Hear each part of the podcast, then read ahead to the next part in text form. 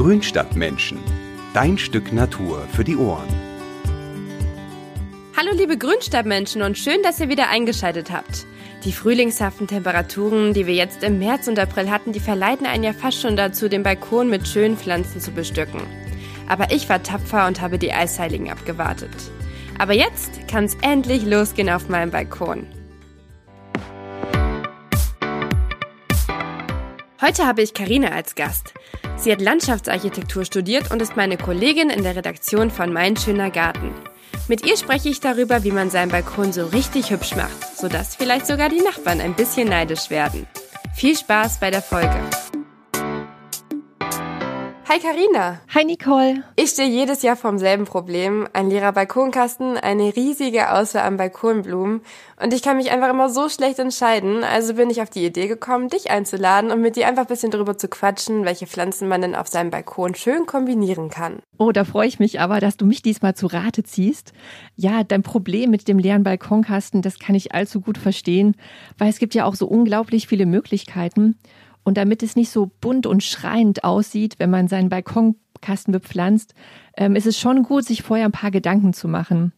Aber ein großer Vorteil an Balkongärtnern, finde ich ja, ist, dass man jedes Jahr einfach neue Kombinationen ausprobieren kann und die Töpfe und Kästen immer neu gestaltet.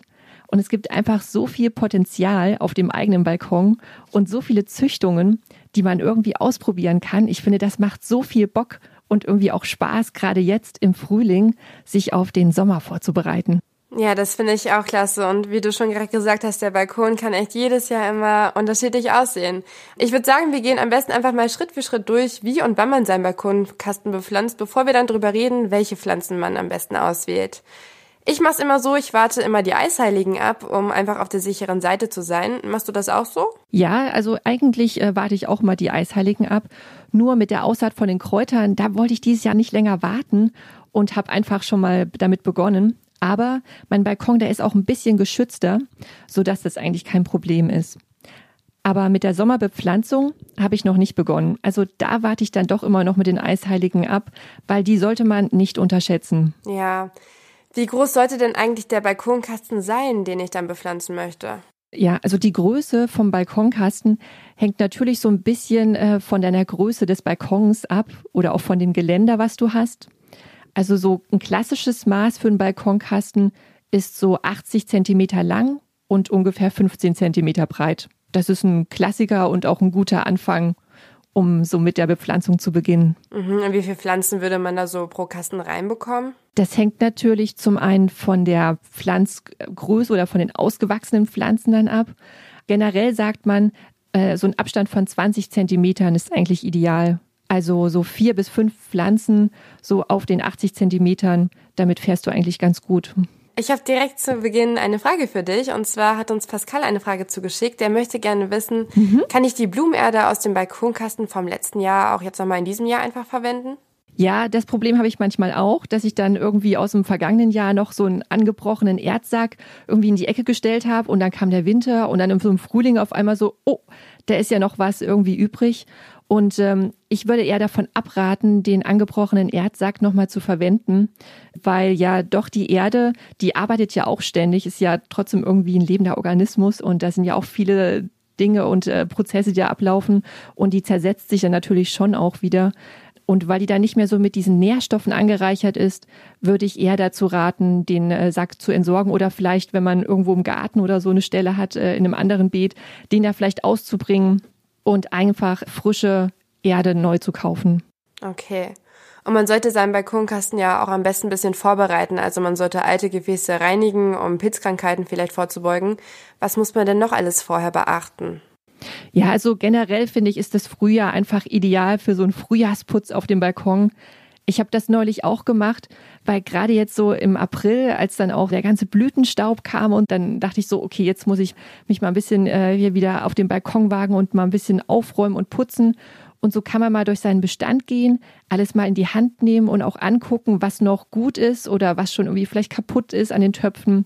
Und äh, genau wie du sagtest, auch mit den Kalkablagerungen oder wenn die irgendwie schmutzig sind, da einfach auch mal so ein bisschen die mit Seifenlauge zu, zu reinigen oder auch Grünspan. Das ist ja gerade bei so schattigen Balkonen ja oftmals ein Problem.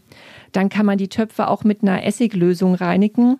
Das entfernt einfach den Kalk relativ schnell.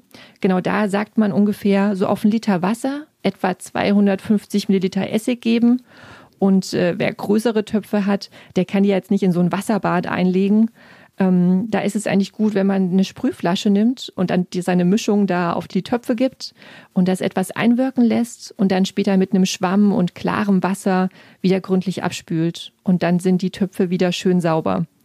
Auf der anderen Seite finde ich aber auch, dass diese Kalkablagerung, also es hat ja manchmal auch so eine gewisse Patina und gibt den Töpfen auch so ein bisschen so, so, was heißt Chevy Chic Look, aber so ein bisschen was Natürliches. Und äh, ich finde das manchmal auch ganz reizvoll, wenn die dann so hübsch bepflanzt sind. Aber es ist natürlich durchaus Geschmackssache. Ja, hat auf jeden Fall einen gewissen Charme, da gebe ich dir recht. Und wie sieht das aus? Abzugslöcher, die sind ja auch ziemlich wichtig. Was hat man da zu beachten? Mm, ganz genau, Nicole. Also Abzugslöcher dürfen eigentlich nicht fehlen.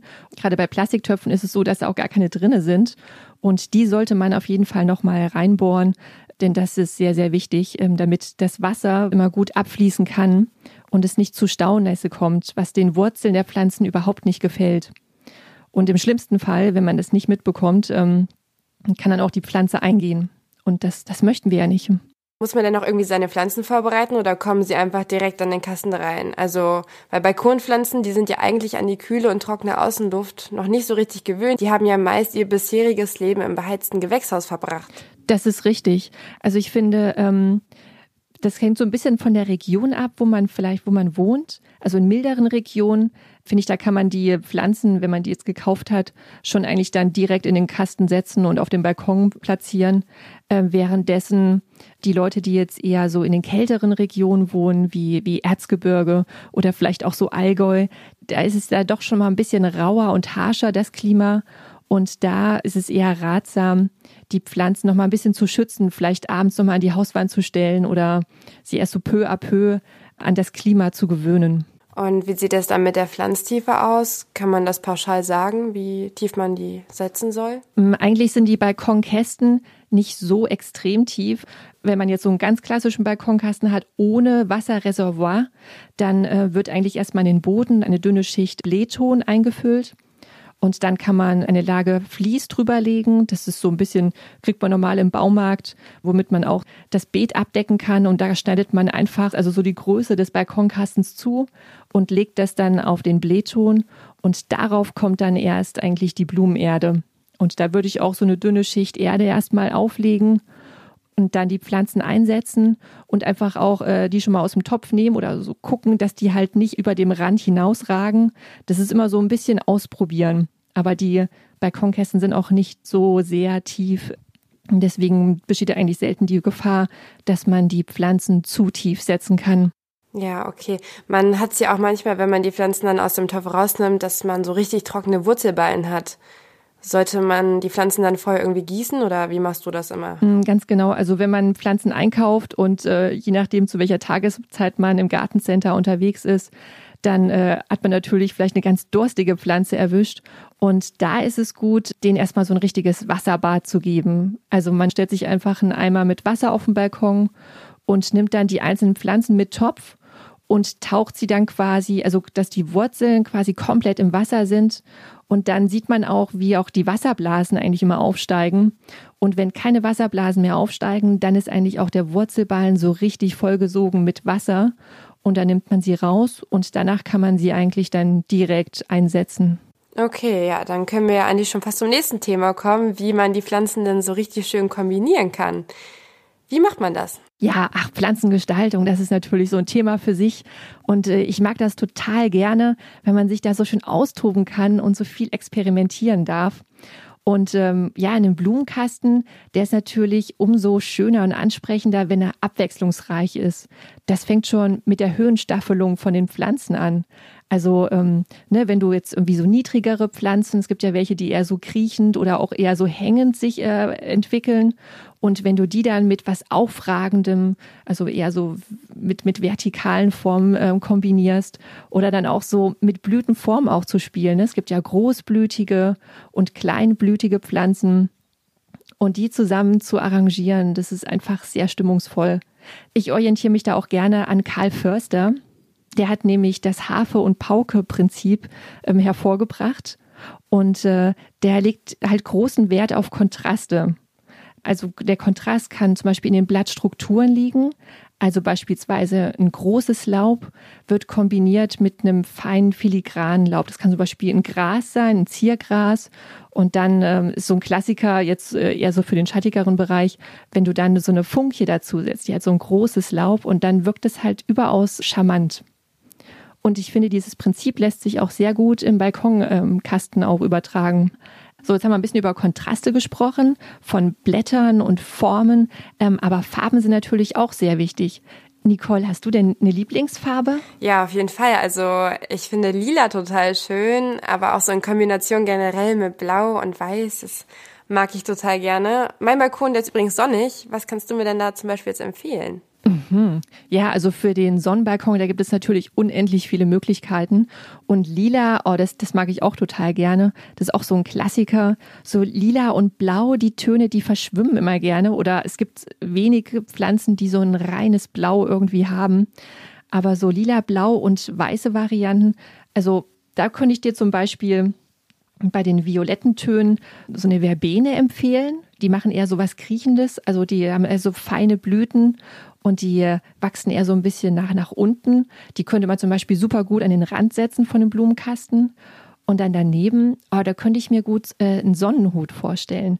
Die haben so cremeweiße, große Blütenköpfe. Und dann daneben so ein bisschen als Ausgleich, um jetzt wieder auf Karl Förster zurückzukommen, ähm, so ein zartes Federgras. Das bringt so ein bisschen Natürlichkeit rein und ist einfach eine gute Überleitung zum nächsten Blüher. Und da zum Beispiel der Mehlsalbei, den gibt es auch in verschiedenen Farben und den in so einem kräftigen Lila-Ton, der blüht auch bis in den Oktober und der ist einfach ein richtig zuverlässiger Blüher. Das kann ich mir auch gut vorstellen. Und der ist auch ein bisschen höher, sodass man quasi den Sonnenhut und den Mehlsalbei so ein bisschen in der Mitte eher hat, ne, als hohe Pflanzen. Und dann könntest du dann an die andere Seite noch eine weiße Petunie setzen. Die macht halt auch viele Blüten und ich glaube, das ist eine echt coole Kombi. Ja, ist notiert, Karina. Das hört sich sehr gut an. Cool, danke. Gerne. Ähm, nun kriegt ja nicht jeder Balkon auch Sonne ab.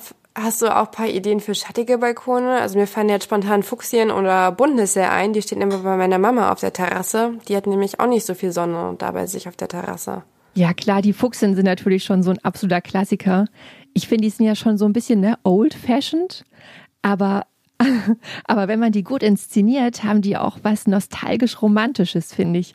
Und bei mir werden da auch immer Erinnerungen wach. Bei meiner Mutti im Garten hatten wir auch immer Fuchschen und ich habe immer, ich habe es immer geliebt früher, diese Fuchschenknospen aufzudrücken. Das habe ich auch immer gemacht. Das hat immer so schön geploppt. Ja, und ich habe immer richtig Ärger von meinem Opa bekommen, wenn ich das gemacht habe. Ja, ja, also meine Mutti hat das auch nicht so gerne gesehen, aber ja, aber schon, das ist irgendwie so eine witzige Pflanze, die gehört irgendwie ähm, mit dazu, finde ich.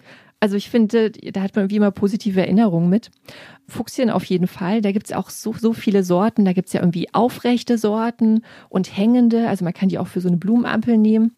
Wer sich da ein bisschen mehr mit Fuchsien mal beschäftigen möchte, den kann ich da auch äh, die Deutsche Fuchsiengesellschaft ans Herz legen. Also da findet man ganz viele Liebhaber und die tauschen sich da echt rege aus und äh, also ich finde das total faszinierend, wie man so eine Begeisterung für so eine, für so eine Gattung entwickeln kann. Also vielleicht hat da ja jemand mal Interesse. Genau, eigentlich kennt man ja Fuchsien immer nur als Schattenpflanze. Aber es gibt sogar auch sonnenliebende Arten oder Sorten. Und zwar, da fällt mir spontan die, äh, die Sun Dancer heißt die ein. Und die kann man sogar auch auf die, in die Sonne stellen. Das jetzt nur nebenher ist jetzt zwar gar nicht deine Frage gewesen, aber es fällt mir jetzt gerade noch so ein. Genau. Und die kann man auch als Einzelpflanze im Kübel aufstellen. Also die sieht irgendwie echt schick aus. Aber äh, um auf deine Frage zurückzukommen, für den Schatten, ja, die Buntnesseln, die finde ich auch echt schick. Also ich hatte mal einen Schattenbalkon gehabt einige Jahre und äh, hatte mich da zum ersten Mal mit den Buntnesseln auseinandergesetzt und habe die echt schätzen gelernt, weil ich hatte mir so zwei, drei Sorten gekauft. Die gibt's ja auch so, so in grün und dann so ganz dunkel purpurlaubig und dann auch mit so tollen Blattzeichnungen drinne. Und die sind einfach schon so schön anzusehen. Und das Tolle ist, man kann die im Herbst, da kann man sich einfach Ableger von schneiden und die einfach im Wasserglas über den Winter bringen. Und im nächsten Frühling äh, habe ich die einfach wieder ausgepflanzt und das ist einfach toll, wie man auch die Buntnessel so gut vermehren kann und dann auch wieder im nächsten Jahr davon profitiert und die nicht neu kaufen muss. Auf jeden Fall. Das macht auch Spaß zum Experimentieren. Genau, aber was ich eigentlich noch sagen wollte, also die Buntnessel, diese, diese schöne Blattschmuckpflanze, kombiniert zum Beispiel mit Zauberschnee. Das ist auch so eine Art Wolfsmilchgewächs äh, ist eine einjährige Pflanze und dieser Zauberschnee, der hat so ganz feine weiße Blütchen weil der halt so, so richtig filigran ist und dann zu diesem großen Laub von der Buntnessel. Boah, das, also diese Kombi ist richtig edel. Die kann ich nur empfehlen. Ja, hört sich doch nach einem Plan an, falls man einen schattigen Balkon hat. Ja, da gibt's auch diese klassische Sorte Diamond Frost. Das ist ja die von Kienzler. Da gibt's auch mittlerweile schon wieder verschiedene Sorten, aber die ist auch echt hübsch. Wenn man mit dem Trend gehen möchte, die Farbe des Jahres, habe ich nachgelesen, ist Classic Blue. Gibt es da auch irgendwelche Möglichkeiten? Hm, ja, also so wie eben schon gesagt, so richtig rein blaue Blütenpflanzen zu finden, ist immer ein bisschen schwierig, weil da noch so andere Nuancen mit drinne sind. Aber zum Beispiel bei dem Mehlsalbei, da gibt es recht blaue Sorten. Mehlsalbei ist eng verwandt mit dem echten Salbei, aber nicht essbar und er duftet auch nicht. Aber er ist trotzdem ein großer Insektenmagnet. Genau, und was noch als richtig blaue Sorte, was mir noch einfällt, wäre äh, Männertreu. Der macht ja so richtig stahlblaue Blüten. Das könnte dieser blauen Innenfarbe dieses Jahr irgendwie vielleicht noch recht nahe kommen. Wenn wir jetzt schon beim Thema Trend sind, ich lese immer häufiger vom Zweizahn.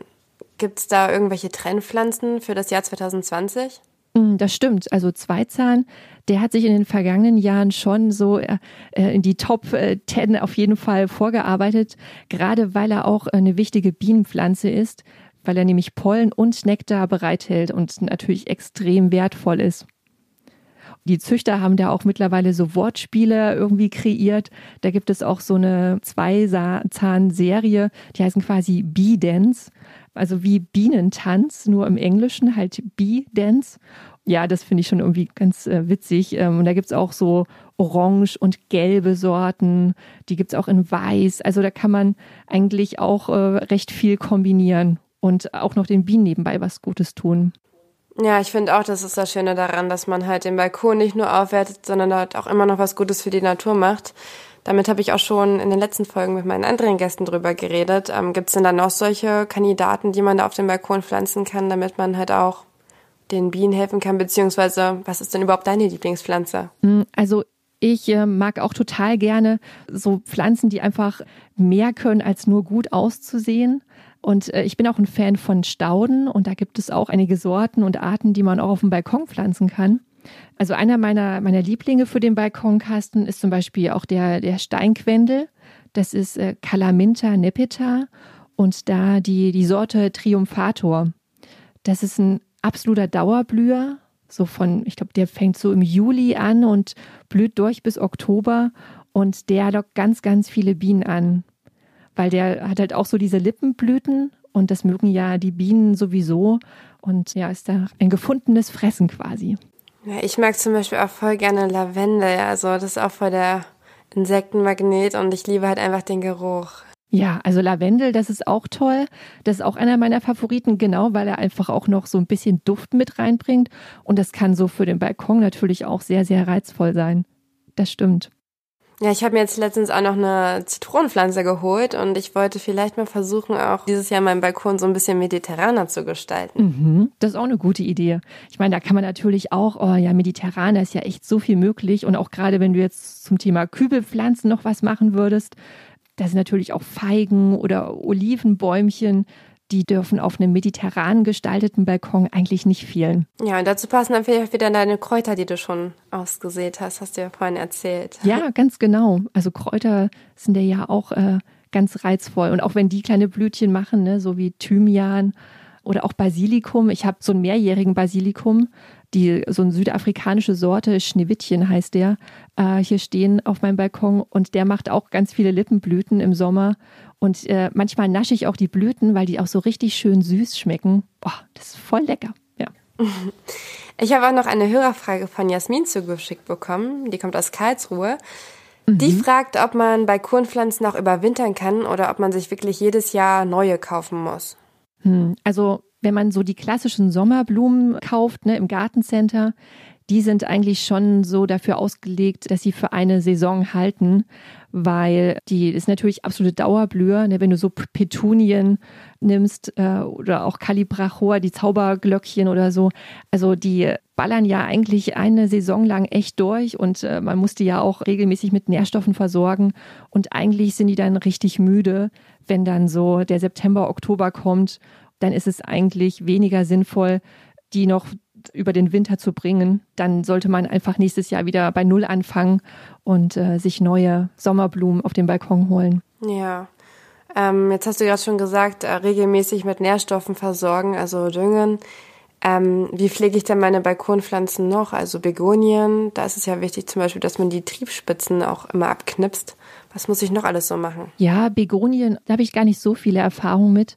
Das ist ja auch so klassische äh, Schattenpflanzen ich finde bei vielen Dingen, es ist einfach auch so dieses Ausprobieren. Also klar, also gewisse Pflege während der Saison ist wichtig, äh, wie das Düngen, aber auch ähm, regelmäßig irgendwie verblühtes Ausputzen. Also es gibt ja Sommerblumen, die sind selbstreinigend, die werfen quasi ihren verblühten Flor ab. Und den muss man natürlich dann auch äh, immer mal von Zeit zu Zeit wegräumen.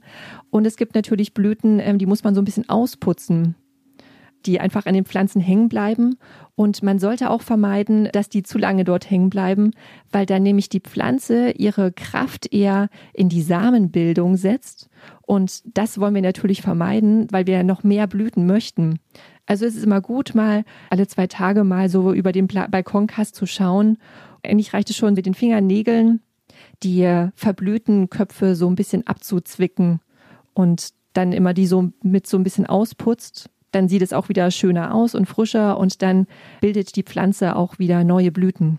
Du hast mir jetzt eben schon gerade so ein paar Tipps gegeben, wie ich so meinen Balkon in Blau und Lila und Weiß gestalten kann. Hast du vielleicht auch noch ein paar Kombinationen für uns, ja, in knalligen Farben oder in einem schönen rosa-rot oder so? Hm. Also so rosa-rot, also so das sind so ein bisschen die romantische Linie. Da fände ich ähm, zum Beispiel Elfensporn da gibt es tolle, ähm, so, so zarte Pastelltöne oder auch Nelken. Die kann man da auch echt gut mit kombinieren.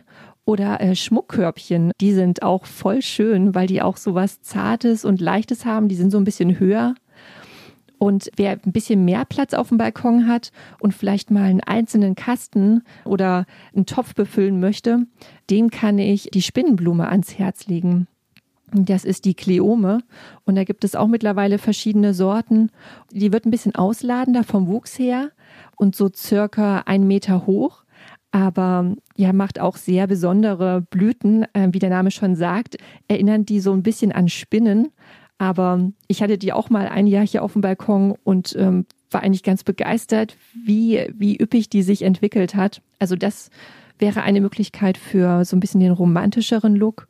Und wer es knallig mag, also das eine ist ja, dass man ähm, so die Pflanzen an sich kombiniert mit den Farben, aber man kann ja auch mit den Töpfen unglaublich viel spielen. Ich hatte neulich mal gesehen, da war eine Bepflanzung mit einem ganz knalligen Topf, der war ähm, so türkis hellblau und der war bepflanzt mit einer Dipladenie.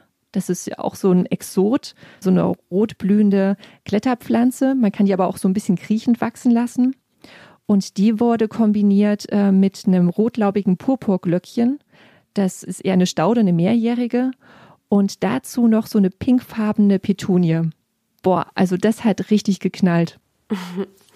Ja, Karina, da hast du uns wirklich echt coole, tolle Inspiration mitgebracht. Ich würde sagen, jetzt können wir alle losziehen und unseren Balkon bepflanzen. Unbedingt, unbedingt. Und ich habe noch einen Tipp, bevor ihr einkaufen geht, es ist eigentlich immer gut, sich so ein kleines Farbkonzept zurechtzulegen.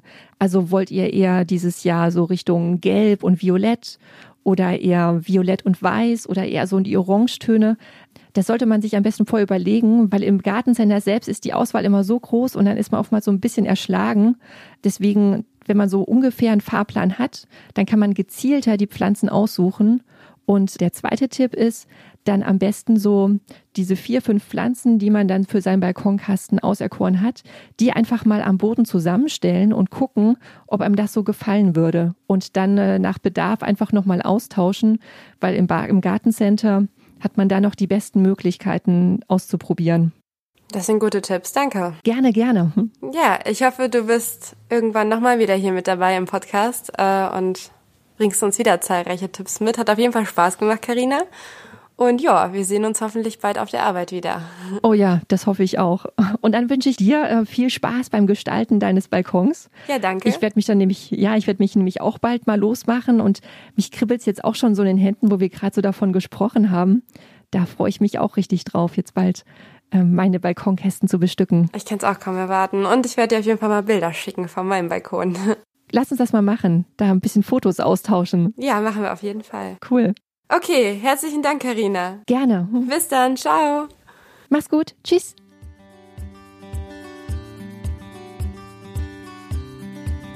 Ja, also ich hoffe, dass ihr jetzt auch ein bisschen inspiriert seid durch die ganzen Sachen, die uns da Karina mitgebracht hat. Ich werde mir jetzt auf jeden Fall einen Plan machen, wie es Karina gesagt hat und mich vielleicht auch mal mit ein paar Buntstiften hinsetzen und ja, ein paar Farbkombinationen durchspielen. Aber Karina hat mir da ja schon eine ganz gute Idee gegeben, wie ich meinen Balkon bepflanzen kann in lila, blau und auch weiß. Ich hoffe, ihr habt auch eine kleine Idee mitnehmen können. Und ja, wenn ihr euren Balkon bepflanzt habt, dann schickt mir doch gerne mal ein Bild. Und wer Facebook hat, der kann auch gerne mal in der Grünstadtmenschengruppe vorbeischauen. Und ansonsten könnt ihr mir gerne auf Instagram folgen und natürlich auch gerne den Podcast abonnieren, um keine neue Folge zu verpassen. Und falls ihr sonst noch irgendwelche Fragen habt, dann schreibt mir gerne eine Mail. Ich plane bald eine Folge und zwar zum Thema Hühnerhaltung im Garten und darauf freue ich mich schon besonders, weil wir damals in meiner Kindheit auch immer Hühner hatten und auch jetzt hat meine Mama noch bei uns im Garten ein paar Hühner. Also, wenn ihr vielleicht ein paar Fragen habt zu dem Thema oder auch einfach mal Teil vom Podcast sein wollt, dann schickt mir gerne eine Sprachnotiz. Die Handynummer findet ihr dafür sowie alle anderen Adressen auch bei Spotify und Co. in den Show Notes. Ich danke euch und ich wünsche euch ein wunderbares Wochenende und auch eine wunderbare Woche. Bis zur nächsten Folge, eure Nicole.